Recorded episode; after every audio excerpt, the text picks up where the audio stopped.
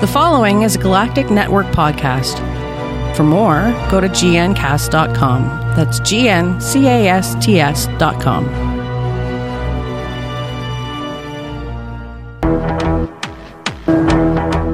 Hello and welcome to Who Knew and Review, a podcast from the Galactic Network. Now, as we are in season, things change a little. I will begin with everything I have written down so far about the first of Series 10, Episode 1 The Pilot. Did you watch it? Have you watched it yet? If not, this is spoiler heavy. As you would expect from a review podcast. Okay, with that in mind, what I'm going to do, just so you know the format, is I will uh, read everything I know. Then we will take a short break to listen to an advert. As you know, I like the advert for Word Word Word World Weekly. It's my favourite podcast. Well, there's that and the Alien Invasion, which is also a favourite podcast. Although I often listen to the Else Nerds. The Else Nerds are really good. And then there's the podcast. Oh, they're all my favourites. Okay. Anyway, let's get on with the show. Just bear with me one second. I seem to have a Dalek in my throat. Anyway, Doctor Who is back! Hurrah! Back with a 12 episode series, crucially, a new panion, companion. Heavily promoted, well, given the impending departure of both leading man and lead writer. The show is seeking to recapture the public's interest after a period out of the limelight, and a new journey begins with the pilot. Now, sadly, we know that this series is the last opportunity for Peter Capaldi to deliver his portrayal of the enigmatic Time Lord over, well, just under 12 hours of television, probably. I mean, I expect a few of the episodes are going to run a little bit longer than the 45 minutes. And if I was Steven Moffat, that's what I'd be going for. During his debut series, his character was that of an aloof alien in the mould of the first and sixth Doctors. In Series 9, he regressed to a more flappy handed, trying to be cool style of Matt Smith's 11th Doctor almost, all hoodies and sonic sunglasses. The pilot sees the 12th Doctor find a sort of middle ground, retaining that quirky eccentricity and distance. He's not overly sentimental as he would have been with Clara, although, you know, his touching gift to Bill as a reaction to the present he gives her. It's a rather nice touch. There are no photos in existence. Well, let's go back in time and make some. Although, why Bill chose not to st- mention that to the Doctor, beyond me. Is that a future plot point, do you think? Possibly. I mean, if that was you, wouldn't you make a big deal out of it? The Doctor also relents to letting Bill keep the knowledge of him and invites her aboard the TARDIS.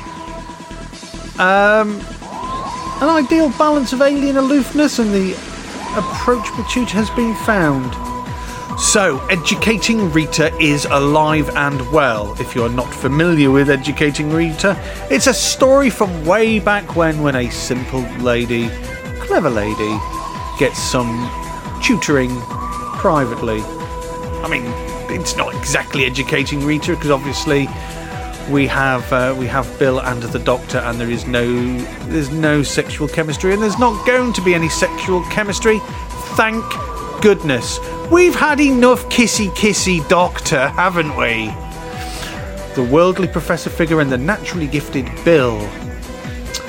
Although, I mean, I do like Bill, but she almost chucked it away. When the doctor was asking her why she attended lectures, there was a there was a, a line of dialogue which made me shout. I it angered me. And that is when Bill was describing that she works in a cafeteria serving chips, and then she saw a pretty girl, and she gave him more chips, and then more chips, and more chips, and then she had that line about about um, making the girl fat. Now, I don't think there was any need whatsoever to include that line. It smacked of a middle aged man trying to be clever with dialogue. Yeah, I think Steven Moffat really missed the pot on that one, and he weed all over the floor.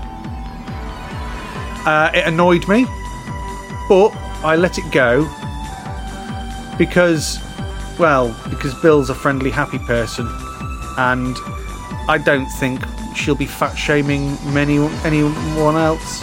You know. So, as with all my reviews of Class, I will give you the synopsis. Uh, what you uh, you mean that wasn't the synopsis, Darren? No, that wasn't the synopsis. That was just my preamble. Oh, I do like a preamble. I'll give you the good bits, the bad bits, the most universal bit, and then more rambling musings. Oh, it's a lot of rambling. Ha! I was once I was described by my friend uh, Sherbet Dibdab uh, that my podcast is one of the ones where uh, it's an opinion piece. It's just a bloke talking. I like that. I'm just a bloke talking. So the synopsis: a girl who feels she doesn't belong, a clever cook, and a brilliant professor.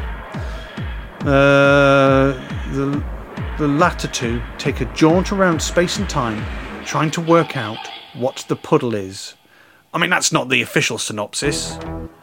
You know, the official synopsis is Two worlds collide when the Doctor meets Bill. A chance encounter with a girl with a star in her eye leads to a terrifying chase around space and time. Bill's mind is opened to the universe that is bigger and more exciting than she could possibly have imagined. But who is the Doctor? What's his secret mission with Nardole on Earth? Yeah, I still think mine's better. No, really. I mean, can you imagine? Oh, uh, no, let's go back. I'll go with the good bits first. I'll do my musings after. The good bits, truthfully, I actually found the whole episode excellent. Uh, the style of lighting, 96% of the di- dialogue, um, Bill's explanation of the TARDIS. Oh, it's a knock through, and oh, it's a lift. Uh, I found it really nice. The whole, the whole scenes, the whole set, I found absolutely splendid.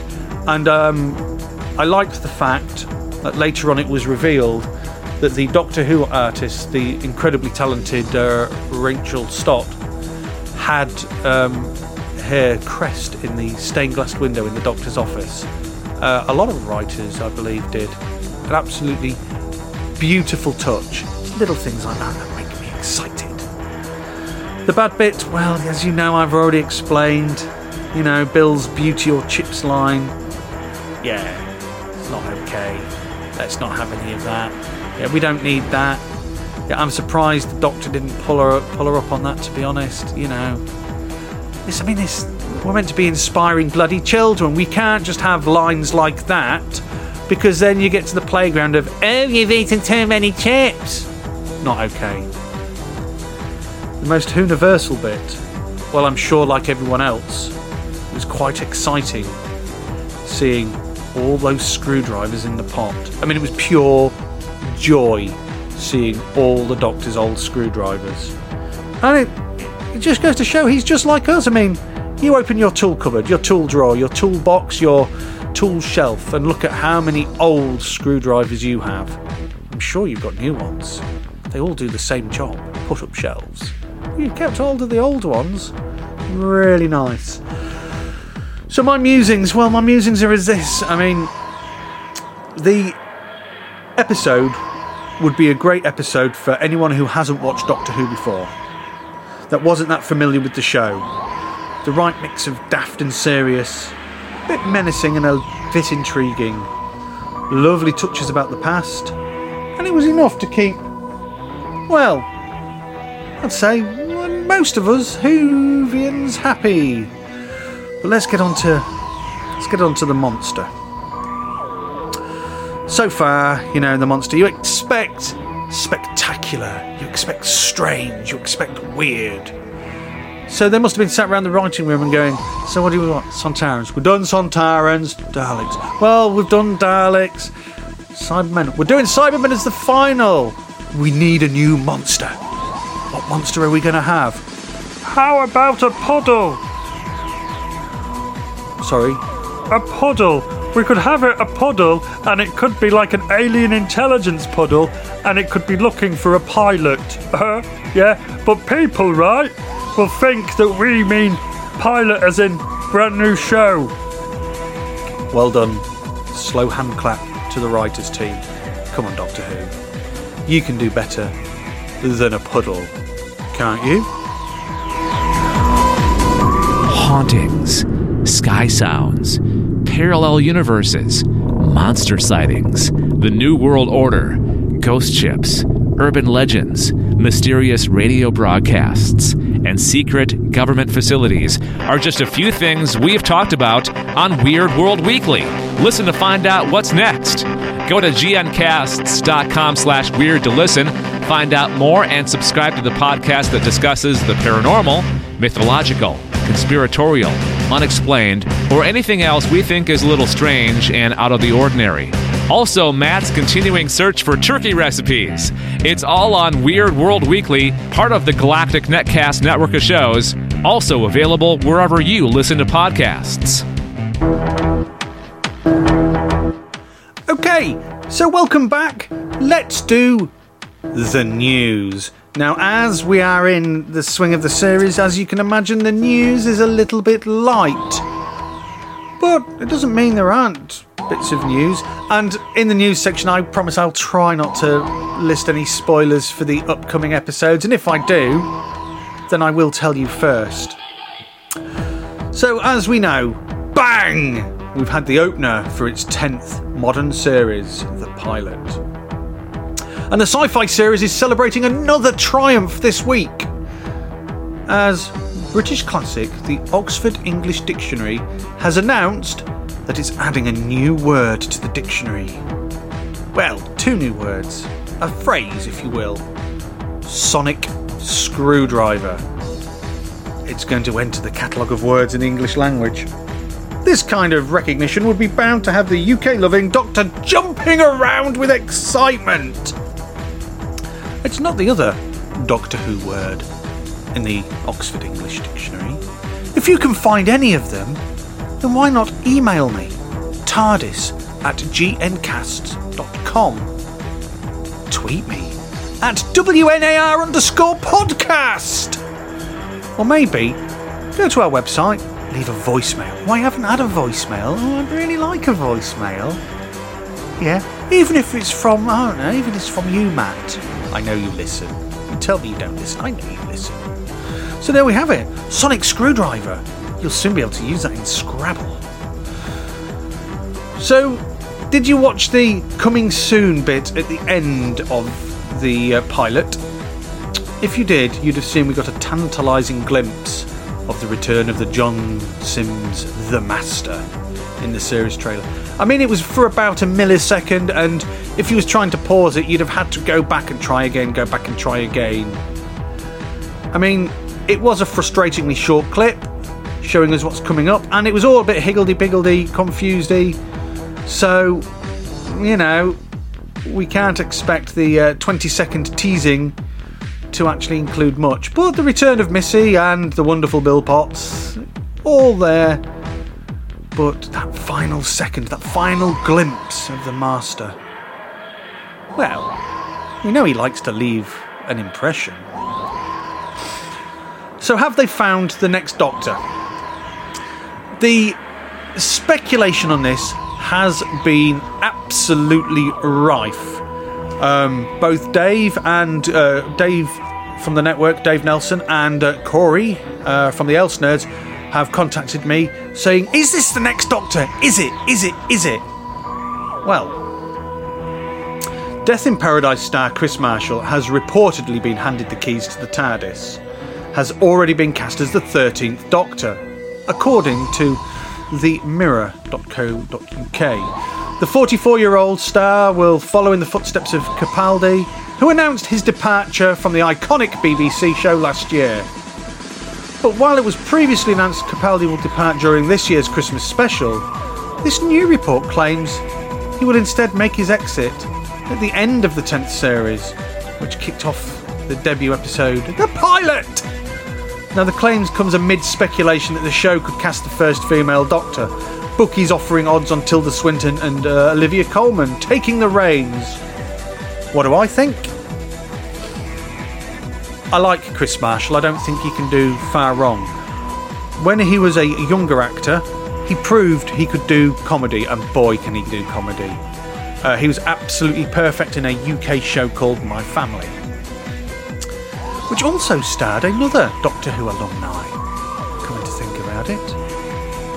And that's the lovely Zoe Wanamaker. Or to you, Lady Cassandra. Imagine that, Lady Cassandra, Doctor's mum. Anyway, he then went on to do a show called Death in Paradise. He's also done a really annoying advert for television, but it's shown his full range. And he's a little bit older now. And finally, it might mean we get a ginger doctor. Oh, imagine that! A ginger doctor! He would be so happy. And so would I. I think Kris is a smashing actor and he'd be a smashing choice. Watch this space.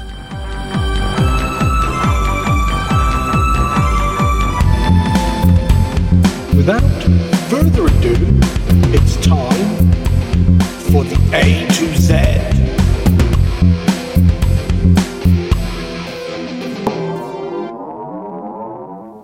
Uh, A to Z, my favourite, favourite way to end a podcast. All podcasts should end with an A to Z, you know? This week, the monster is the Torajii System Sun from the episode 42. And the planet of origin is, well, it's it's a sun. It's it is the origin in the Torajii system. Torajii, unlike many other stars, was alive, capable of possessing humans, raising their temperature to hundreds of degrees and converting their oxygen into hydrogen. These possessed individuals would gain glowing eyes, which allowed them to incinerate people. The original personality would be subsumed, but Torajii could make use of the person's memories, allowing it to intelligently react to problems.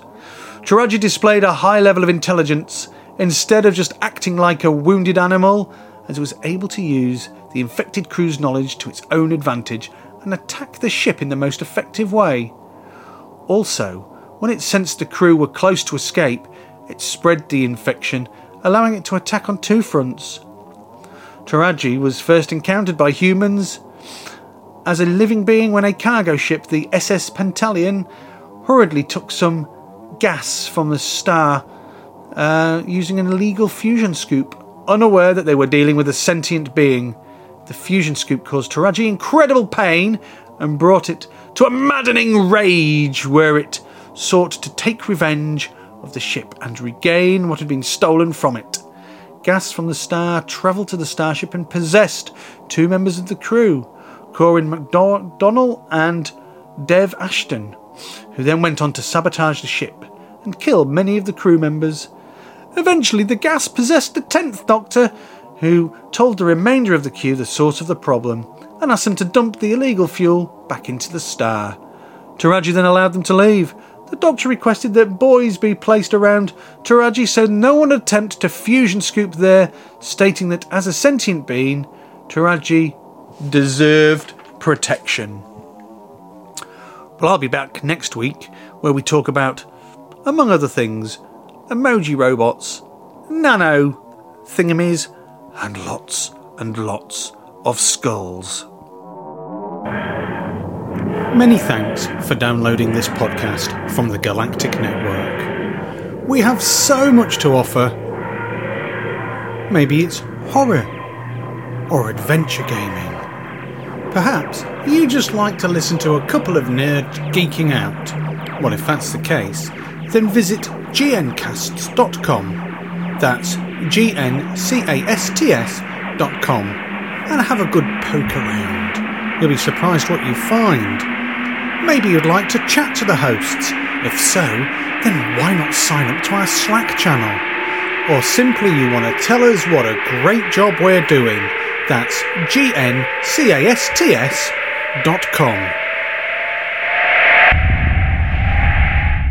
This has been a Galactic Network podcast. For more, go to gncast.com. That's G N C A S T S.com.